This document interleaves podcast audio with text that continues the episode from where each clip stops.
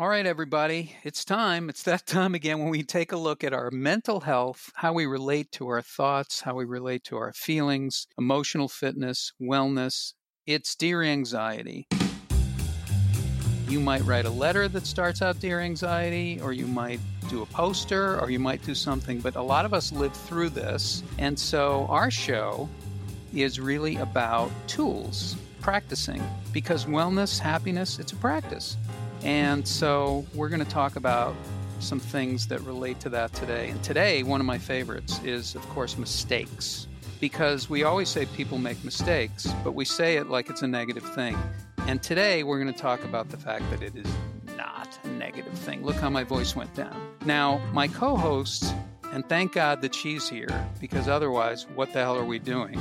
My co host has holds a degree in applied positive psychology from the University of Pennsylvania with the father of applied positives, not the grandfather, not the minister, but the father, Marty Seligman. I never really asked her about her experience there, but I, I, and I won't today, but we will get to it. But her company, GoZen, is incredible. It is a company that teaches resilience skills to kids, parents, families all over the world through animations, through using animated videos and all kinds of other things that we're going to learn about. But Renee, mistakes.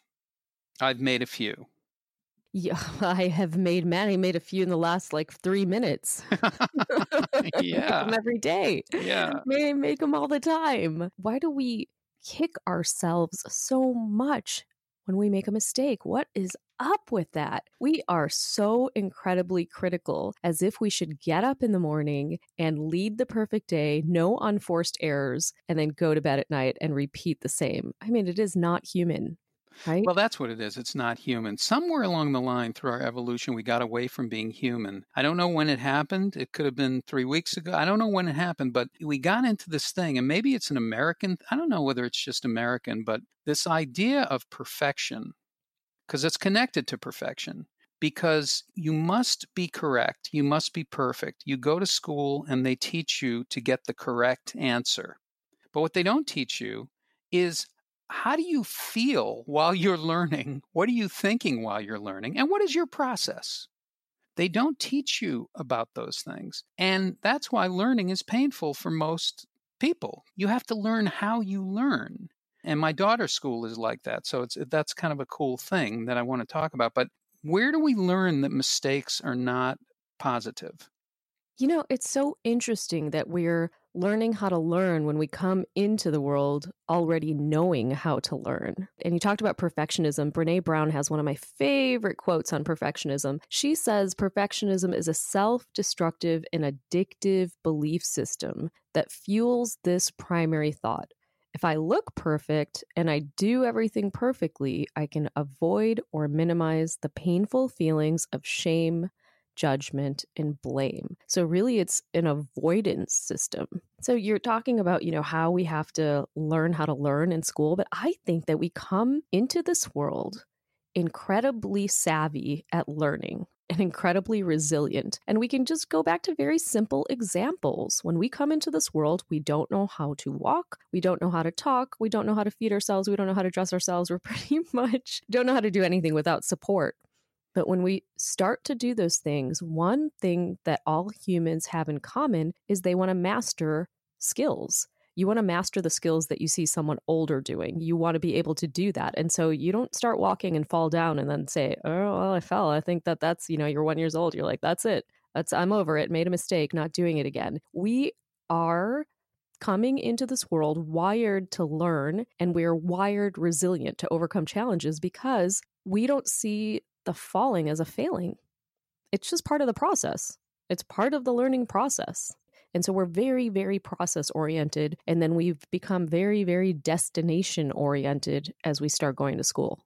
Yeah, that that is a really interesting thing. I'll tell you, my daughter, she was going to the school, and it's a school that teaches kids to be aware of how they learn. And so what how they do, they do that? The whole school is based on the hero's journey. So it's kind of it sounds touchy feely, but it's actually pretty interesting. It's you're the hero of your own story, and along the way, there are challenges. And challenges are possibilities. But when they do, they do this one simple thing. They put a pie chart in front of you. You draw a pie chart and you have three zones. You have your panic zone, you have your comfort zone, and you have your challenge zone.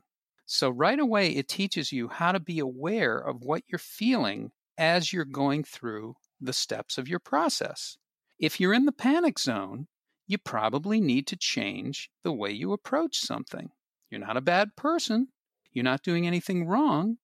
You need to just make a shift because nobody wants to live in their panic zone. What about your comfort zone? Well, your comfort zone is not where you want to be for ultimate learning because you're not challenging yourself. You're not growing. Well, you want to be in your challenge zone. So, how do you do that? You have to be aware of your thoughts and your feelings and your process. How are you going about accomplishing this thing? So, it tracks your feelings. Oh my goodness, and, Ed, uh, seriously?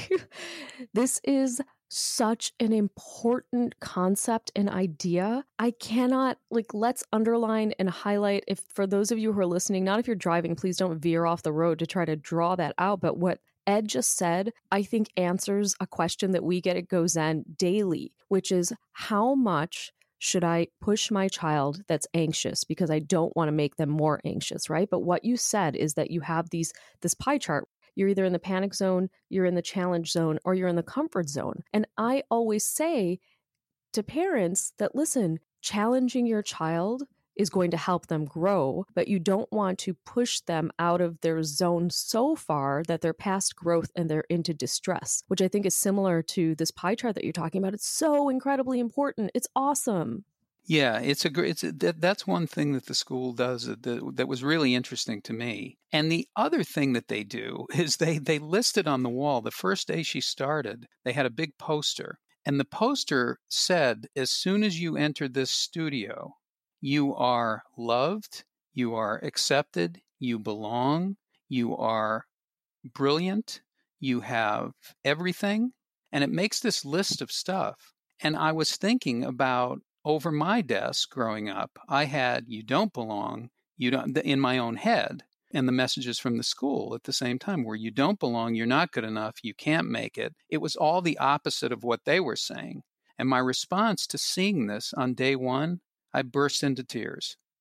Oh, just burst into beautiful, tears. Beautiful because it's truth. Because they are love, right? These children, they are light they come in with love and incredible light and to let them know that they're loved, they're accepted, they belong, that they're brilliant, and that no number, no quantification, no grade, no class rank, no score, no number of likes on a post affects that because all of that is within them. So I can see why you burst into tears. It's amazing. What a beautiful school. It sounds like an amazing school. It is. And it's such a simple thing too. These concepts, these things that I talked about, the pie chart and that list of things, they're pretty simple. They're not, it's not a very complex thing, yet it's extremely profound and extremely powerful. Why? We don't see it in life. We don't see it in life. We're not told this. We're not shown this. Mostly, we're not, we don't practice this and you could practice it and it is it is a pretty simple thing but look how am i feeling while i'm doing what i'm doing why can't i track my feelings and my thoughts while i'm doing the project even if i'm in a job i'm in a job and i have to do things i have to accomplish certain things but if i feel like crap while i'm doing it maybe i need to do it differently. Maybe this isn't the only way to do it. Maybe struggle isn't the only way to live. And well, I think that there's this disconnect because you feel like you can't be in struggle yet be whole at the same time. Like what you were talking about, that sign that's hanging up in the studio where your daughter goes to school, and you're talking about kids being loved, accepted, you know, that they belong, that they're brilliant. They are all of those things, as are we no matter what we're doing, even in the midst of our struggle. And I think there's a huge disconnect between the goals that we set in our life and the feeling of wholeness, because what we start to believe is, well, if I accomplish this, if I get an A in this grade, then I will be able to be in the gifted program. And if I'm in the gifted program, then I will be able to go to a good school. And if I go to a good school, then I will be able to get this good job. And if I get this good job, then I will be successful, right? And if I am successful, then there's my pot of gold of happiness. So all along the way, the wholeness, the, the wholeness of who we are is put into these if then sentences. And instead of if and then, there should be an and. I am whole with everything that I have. I came into the world whole and I am working toward this goal. And sometimes it's a struggle. It's okay to struggle, but it doesn't mean you're not whole. And I really, really believe that this focus on the end result, on that pot of gold of happiness at the end of this strange rainbow is where we are going wrong. I don't think it's wrong to set goals. I don't think it's wrong to want to quote unquote achieve. I don't think that that's anything shameful. I think that the idea that somehow that will provide value to our worth, I think that's where we're going wrong. Yeah, we've attached we've attached value to, to who we are to it. it. Who who you are can come and go based on what's what you're achieving, and that's still true of of so many people. It's true of kids. It's true of a lot of people can relate to that. So yeah. we meet a lot of kids, right, that are afraid to make mistakes, and I would love to talk a little bit about that mindset issue. Should we talk about mindset?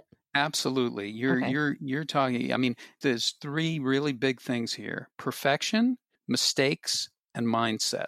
What's the connection between those three things? So what about mindset? So, you know, there's this Stanford psychologist. Many of you listening may have heard of her. Her name is Carol Dweck. And she came up with this simple idea of mindset through her decades of research on success, where she identified two mindsets that people can have a fixed mindset and a growth mindset. So, in a fixed mindset, people believe that their qualities of intelligence and talent are fixed. You are just born with those things. You're born smart, you're born talented, or you're born not, right? And so people with a fixed mindset spend their time really kind of recording and documenting their smarts, their intelligence, instead of trying to develop them. They're trying to show you, like, I am this smart, I am this talented, but really not trying to develop them because they don't believe they can be developed. And so, people, there's another side to this, right? Which is people with a growth mindset who believe that really their most basic abilities can be developed through effort, through hard work. And so this is a belief system, which is why it's called a mindset. It's the way that you look at the world. And what she found through her research is that people with a growth mindset, they are more motivated, they are more productive, they have better relationships, they are more successful in school. And a lot of this is attributed to the fact that they're able to take risk they're able to be vulnerable and they see failing as part of the process of learning and making a mistake as part of the process of learning. Yeah, I mean, and you've you've heard this, you know, many times. I remember I wrote a sketch for a show once, and it was called the Failure Awards. It was rewarding people, giving awards to people for their failures. So if you risked a lot and you took like Abraham Lincoln would come up, he'd have he had this long list of failures. Thomas Edison, a huge list of failures. Almost anybody, Steve Jobs, you name it. All the geniuses, all the people that go forward, they have this incredible list of failures, but their self is not somehow not attached to it. And so they're able to keep going and experiment and find what they need to find and shine with their brilliance the way they're meant to be but they couldn't have done it without the failures. But my question is mistakes. How do you encourage people to make mistakes along the way? That not only is it okay, it's necessary. I think, you know, what you're talking about is one of the ways. I think there are a lot of different ways that you have to approach this with a child, especially a child that doesn't want to make mistakes, right? And they eventually curl up into themselves and they stop trying. Because the result of not wanting to make a mistake and wanting to have a crystal ball that tells you, listen, I'm going to succeed, whether it's socially or on a test or in any environment, I want you to tell me for sure I'm going to succeed. It's the only way I'm going to try. So these are the kids that we're talking about, right? So what do we do with them? So you were talking about, you know, exemplars. And I think it's important to tell stories about people who have used their failures as stepping stones to success, definitely. But there's a lot of different ways to approach this. I think from a very young age, I have seen in the work at GoZen that kids are very interested in brain science, even from ages four and five, right? So teach kids the brain science. Look, just like a weightlifter that would lift weights, you need to be an athlete for your brain. You have to exercise and you have to practice. And by practicing, you are literally making your brain stronger. That is what the workout is for your brain. And just like maybe a basketball player can learn new moves, your brain can learn new things too. And so it's okay for things to be hard. It's okay to make mistakes because things are firing in your brain when you make mistakes. So, there are a lot of different resources out there to teach kids about the brain science, but even the very basics like your brain is actually an organ, right? It's not a muscle, but you can say the brain is like a muscle and it gets stronger the more you practice, and it gets stronger when you make mistakes. So these are just some of the things. So talking about people who are out there who have really achieved quote unquote success, whatever that may be, you you'll have to talk about that with your child. But after many, many, many, many traditional mistakes and failures, and then you know what's fun for kids? You can talk about things like penicillin, Teflon, post it notes, Velcro. These were all things that were made by mistake. And it happens all the time in science. Like accidents play a very big role in scientific discoveries. And so I think there, I think the statistic is somewhere like a third of inventions were found really by mistake. Yeah, I, I love those stories. There are so many, and I think they're I think they're amazing, and they get kids' attention, you know, right away. If I had a school I would do the thing with, I would do some kind of physical thing, and then I would make the connection to your brain. Like I actually would go out and play basketball, or I would do yoga, or I would do a movement, or I would do jumping jacks. And then I'd say, now we're going to exercise our brain. We just exercised our muscles. Now we're going to exercise our brain. And you know, the amazing thing about the brain is the brain can change, and it will change, and it does change, and it's elastic and it really can change. So, what you think actually can change your brain. The way you look at things can actually change your brain. And there's this, isn't there this exercise, this crumpled paper exercise? I don't know what they call it officially, but yeah, yeah, it's probably called a crumpled paper exercise where you can crumple up a piece of paper and you, you know, and then you open it back up and you take a marker and you highlight all of the creases and you can tell kids this is exactly what happens to your brain your, the brain makes connections like these when you're making a mistake so i think what you're talking about in terms of doing something physical you know to really teach the lesson is a fantastic way to have a child really embody the lesson, right? Because we move our body and our brain, it's better for our retention. I'm, I was almost thinking as you were saying that if that if you had almost like an auditorium or a gym available and you could roll out a huge piece of paper on the ground that it would really be cool to make a model of the brain and you could even use basketball. You could play a basketball and see how many free throws people get and see how many they don't get. Every time someone misses you draw another neural connection on the brain. I mean these are just fun ways kids learn by play and they will embody the lesson as all humans do if you use movement so that's super fun. You know what else is really fun ed? I bet you would love this and you'd be fantastic at it so there was a book that came out a few years ago called Rejection Proof. And I, I, believe the author's name is Jia Jiang. And he talks about how rejection is like a muscle. He was afraid to get rejected, right? Afraid to put himself out there, afraid to be vulnerable, afraid to make mistakes, afraid to show people who he really was. All of these things are tied together, right? We don't want to be who we really are because we don't want to be judged for our for our flaws. So he said he didn't want to be like that anymore. So he started doing something called rejection therapy, where he mm. would go, would go.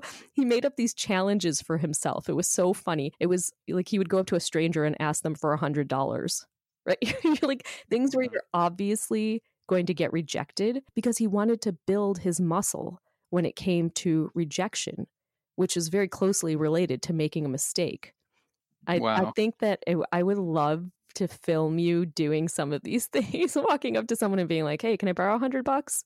You don't know them. Uh, I'd love to do that. Uh, in fact, I you... have been doing that. I would love you to deliver pizza to Domino's Pizza. Like walk into a Domino's and be like, I have a delivery for you. Yes, yes. I have a delivery, and I think you're going to really enjoy this. This is called pizza. um, it's very tasty. I don't know if you've ever heard of it, but it's great. Yeah, I, I would love to do that. I, I think I have a word that really embodies this, and I call it mis- mistakeation. Ooh. And so here's what it is it's you're taking a vacation from actually judging your mistakes. You're taking a mistakeation. I love that. yes, I also want to start doing things in Mistake-A-Vision, which is a new technology which actually celebrates mistakes. Maybe it's a new network, I don't know. But anyway, these are things that can be done. These are things that we can practice, and they are things that that we can do.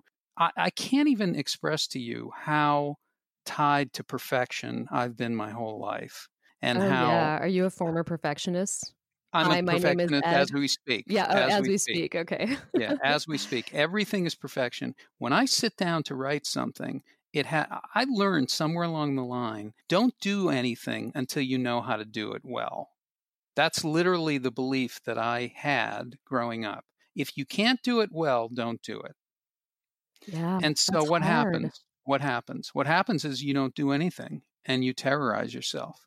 That's what happens. So the mistake you know taking a vacation from from judging mistakes is a really you know it's such a good thing and such an important thing. Also you need to stay chart. in that place. That's a lifestyle you know? Yeah I, I think it is. That's why you know stay staycation yeah. I mean i think that these things are they're really things to practice. You can you can take a vacation from all that judgment and actually focus on how you feel and what you're thinking while you're doing the things that you do. Because it all fits together. If you're unhappy doing something and you pushing forward, that's not necessarily where you want to be. It might be, but but maybe you need to take a look at that. You know, maybe maybe I'm not saying you can struggle isn't a part of living. It is, but resistance doesn't really lead you to to growth. No, that, I mean that's what I found. Not. What you resist just persists so it comes back up for you. I think one thing that we can really talk about with our kids is the feelings as you're talking about the feelings that you're really getting when you make a mistake, right? And the thoughts that are going through your head. Because again, a lot of those are related to judgment from the outside. So you feel conscious about other people judging you, and then your own self judgment. So in taking this mistakeation, you really need to practice some self compassion, which we know from Dr. Kristin Neff, who I've interviewed before, and she's lovely. She is the mother. We talked about the father of positive psychology. She is the founding mother of the field of self compassion, right? And what she has found is that treating yourself like you would treat a friend and speaking to yourself like you would treat a friend is really important when it comes to moving toward your goals. It is far more productive to be kind to yourself than to beat yourself up. So if you're making a mistake and you're being hard on yourself because of whatever mistake you made, then you can change your inner voice. You really can. And she talks about three components to self compassion. One is your inner voice, so the way that you talk to yourself. The second one is common humanity. So, really knowing that there are other people out there going through struggles just like you, you're connected to other people. You know, we're all in this together. And then an element of mindfulness, which is being able to sit with that discomfort. Yeah, I made a mistake. It's not about papering over it. It's about acknowledging it, feeling it, understanding it's part of the process. I've also found for kids, you know, I don't know if we talked about this before, Ed, but the the research behind the near miss they found that let's say kids go in to take a test and they get everything right on the test because maybe they have done some rote memorization or maybe they're doing some critical thinking. Well, they have found in the research that mistakes that are a near miss can actually help a person learn information better than if you have no errors at all because you're actually processing it's probably because you're processing the information you're really giving it deep thought right? And so i think explaining this type of research to kids goes a really really long way You know, that's interesting. I, I have there was a movie a while ago. It's a strange movie with, with Patrick Swayze, who is the father of near misses. And he and he uh, he basically he I don't know what that means, but see it makes me laugh. well, he's the father of near misses, but but he he basically teaches these kids, they're having trouble playing baseball, and he teaches them to swing to miss. The goal is missing. It's not hitting the ball, it's missing the ball. And what happens to them is they start hitting the ball over the fence. As soon as they that that's what happens because they're not swinging to hit it. They're swinging to miss it. And he's taken the stigma off of missing. So off of swinging and missing, off of striking out. So, you know, that's where the near misses come in.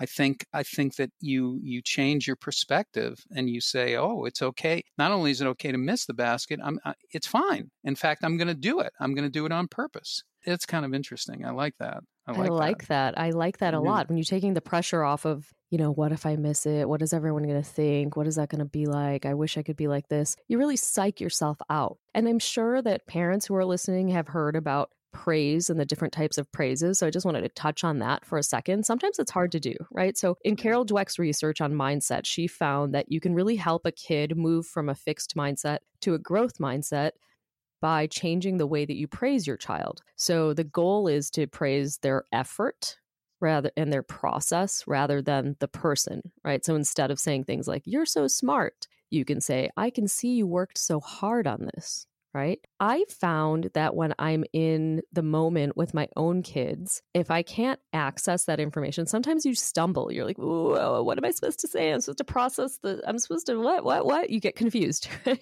Sure. I have found that an easy trick for me is just narrating what they're doing. You know, and when they get a little bit older, sometimes they think it's strange. But as they're young, you can say things like, Oh, I see that you're drawing with the color purple. Like it's more matter of fact and they just kind of look at you like, "Wow, you're brilliant, mom. Yeah, I am using the color purple. Like, good, good job, good job to you." But yeah. if you are struggling with, you know, praising the person or praising instead of praising the process, then I find that just kind of narrating what they are doing shows them that you're being attentive without giving them that person praise. Yeah, that's that's a real tough one for a parent. And, and in fact, that's what I want to ask you. How can we we've talked about how parents can teach kids how can we teach parents that it's okay not to be perfect? Oh, we have to embody this. If we're not, if we don't believe it and we don't embody it, we're going to have a really hard time passing it on to our kids because whether they're watching consciously or subconsciously, they're watching right? And they know. So we really do have to model it. So I would say that one, if you're a person that is influenced by data and research, there's a ton of it on this subject, and that you can start researching growth versus fixed mindsets. You can start looking at the research. But if you're a person that is an experiential learner, then I would say that you begin to practice self compassion. Because although we want our kids to be compassionate toward ourselves, toward themselves, you know, they're basically going to adopt the inner voice that we're using with ourselves. If we're beating ourselves up for making mistakes, you know, it's more likely that they are going to do the same thing. So, how do we teach parents? We get them to really buy in by trying it. So, do the research if the research is meaningful to you. Otherwise, practice it. Practice it.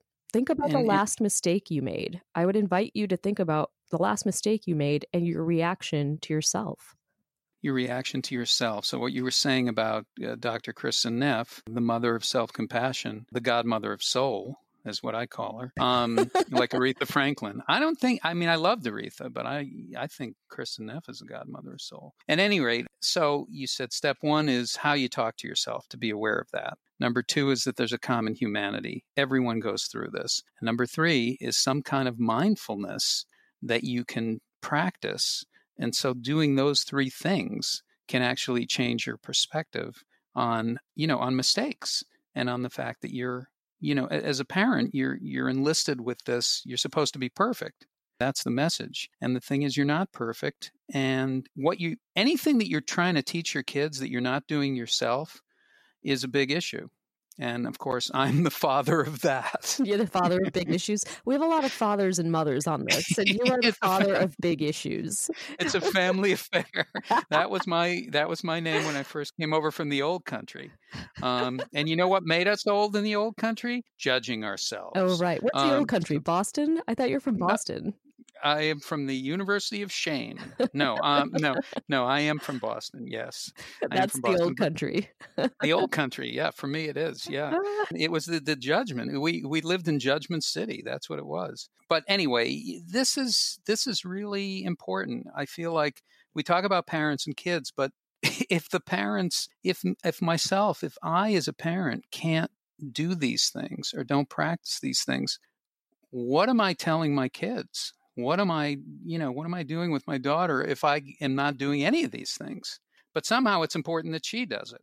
Um, it's really hard, yeah. you know, it's really hard when our kids come home and they're like, listen, I studied so hard and I did terribly on this. And you're all of a sudden you're trying to talk about Katy Perry and how she failed so many times before she became an accomplished artist, you know, and they're like, listen, it's not relevant to my life. It's really hard sometimes to apply this material directly, but I would say progress is i was once told measured in years and not months okay and so what the goal is is not to change their mind in the moment right away in this second but really to kind of set some plant some seeds right? Set up some good foundation for them to understand that you really believe that making mistakes is part of a growth process that it is part of the process of life and that it's okay to feel bad and that you're not trying to make them feel invalidated and not really hear them. Because I think one mistake that we make, especially when we dive into the research, we're like, oh, making mistakes is great. You know, look at this, look at it, it lights up your brain and it does this and it's super important and it helps you with retention and all of these great things. Is we want our kids to really embrace that right away. But making a mistake can feel bad. It can feel really bad. I made a mistake with my daughter's school a few weeks ago and I missed something that was important and it literally I was so gutted and I reached out to my mom to tell her about it and she's such a good listener she's a beautiful listener and that's what I needed in that moment so if she were to start talking about research on like how it was making my brain grow I probably would have growled at her so we have to sure. kind of remember that kids need to be heard that the feelings need to be felt and to to sort of go from there. Yeah, you mentioned earlier that that narrating, this is what I see you doing. Eh, that that's a way of that's a different way of praise of acknowledging. Narrating, that's a big thing, and then listening, listening, actually listening and saying what you hear. This is what I heard you say. Is that correct? Is that am I right? Did I hear you say that? That's communication. I mean, they teach couples that in, in therapy or, you know, as a therapist. I mean, you're supposed to mirror and, and mirror back to the person what you heard them say. Because sometimes we're not hearing people. And these are these are basic things. These are like you don't have to fix anything as a parent. You have to to listen and to validate is like that's a big part of the job. I think that like what you just said is so important. You don't have to fix anything. I think that a lot of people would say, "But wait, I am here because I want to ease my child's pain. I want to support them. I want to work through this." But when we go into conversations with the goal of wanting to fix and wanting to make it better and then it doesn't seem to do that, we feel helpless. And once you begin to feel helpless, it's a really, really difficult sort of hole to dig yourself out of. So I think taking away the goal of fixing right for your child with this and inserting the goal of active listening is amazing and what you just said about reflecting back what they're feeling is such a powerful active listening skill that i think all of us can try you can definitely try it. I wish I could do it. I'm saying it now, but I I, I well, immediately let's do go. It. Let's do a role play where we do it. Rolling. Okay, that's okay. good. Okay. So what am kid. I going to do? Okay. Okay. You so be the active you are, listening adult. Okay, and maybe you're doing something. I mean, you whatever you like to do. But I was going to think with the growth mindset, I was thinking that maybe you were doing a report for school or something, and you were getting frustrated. Yeah, you didn't you know didn't want to make mistakes. I know what I'm doing. Okay. Okay. We're good. All let's right. let's okay. roll with this. Okay. Here we go. Okay. Okay. Light, camera, and action. Go for it. Oh, I'm making this model of the solar system and I cannot seem to get Venus right. I have to paper mache this thing again. Ugh. I'm Wow, so I- stupid. Oh well, I you know I see you working so hard on this, Oh, I you see you're making. I it's it's really hard to do, to do this No, to you work don't know so what I'm hard on it. going through. You don't have to do this. You did it like a million years ago. You know, it's much harder now. I see that you're really having a hard time because it's really challenging. There were planets years ago when I was a kid. It may not have been the same, but I'm I assure you that there were planets. don't make me laugh, Dad, because this is really hard. You know, this is a big part of my grade. And I have a lot of other stuff to do. I don't have time to make Venus again. You know, honey, I hear that it's really it's really hard for you, and I'm just watching it, and I man, it's this is a really But tough why do I uh, have to make so many mistakes? My brother doesn't make this many mistakes. Everything's so much easier for him. Yeah, you see things as easy for your brother. I know. You know, you know, how are you feeling right now? Let me just stop you and ask you, you know, what's going on for you right now? Because it seems like you're going through a lot of I stuff, not just the. Venus stuff, not just the Venus. That's how I feel. sure. I hear you. Ugh. I hear you. I hear I don't you. want to do this. This is silly. We don't live in space. We live on Earth. Why do we even have to make this thing? Yeah, I yeah, that's true. That what you said is absolutely true. We don't we don't live in space. Now we're living right here. And you know, let me ask you this. Is is it okay? Maybe we could just take a take a second and take a look at what we're doing and and take a little little mental vacation, a little break for a second and just, you know, take a breath because there's a lot going on. Yeah. You got a lot going on right now. Thanks, Dad. Yeah. It's okay. It's okay. Cut, we got it. printed. it. That's a So wrap. I have to tell Lunch, you everybody. something. That's a Okay. I've, I've exited the role play. That actually made me feel better. You know, because when I go into role playing a kid, I basically take on my, you know, either 10, 11, 12, 13, 14 year old persona. And so it's easy for me to kind of slip back into that. And that, what you did, which you were just mirroring essentially what I was saying, that empathy made me feel better. It made, it got me to the place where I could at least feel what I was feeling, you know, and it got me out of the place of I was enraged. So it, it brought me back down. Well, that's good because you see, I, I struggled with myself. What I Mhm. was thinking is, I got to get in there with the growth mindset stuff. And what I realized is, you're feeling something. And if I'm trying to teach you something in that moment, other than just being with how you're feeling, then I'm not going to get through. No, you can drop in what you know the growth mindset information if that is a foundation has been established outside of the moment. In other words, don't try to teach it in the moment, in the heat of the moment. The teaching comes only outside of those moments. And what you did was perfect, which was holding space for the experience that I'm having and also probably reining yourself in, right? Because as we're going through these things, if this is something that's happened repeatedly in your house, you might start getting very frustrated, both at your child and at yourself, because you're thinking to yourself, I don't know how to handle this. I can't seem to fix this. So change the goal from fixing it and handling it, right? Because you are handling it just by being there. Change the goal to holding space for your child and then teaching these concepts outside of the moment because there's something else that needs to be that needs to be handled in that moment which is really being able to listen empathetically. You know there's different ways to listen empathetically. Sometimes it's just a hmm oh yeah and sometimes it is reflecting back what the child is saying to you it really depends on the situation it depends on your child i wouldn't even go into the narrating of what they're doing at that point so if there is no in the moment issue, then definitely, and I want to praise the process, then a lot of times what I do is I find a character strength. Whoa, that was really resourceful of you, depending on the age of the child. You know, if they understood that, or they might say, What's resourceful? And you can say, I, I think it's really creative how you found a solution, you know, to use a wire hanger to hang all the planets together. That was really interesting. So you can use a character strength to praise the process. But I wouldn't do any of that if we were in the situation that Ed and I just played out. Right. And I'd say, you know, if I was doing the mistake, like, I don't get it. I don't get this. There would be things that you could talk about with mistakes. And maybe then, if it's just a simple, you know, I'm struggling with a, a thing that I'm doing, but I'm not beating myself up, and I just don't get it.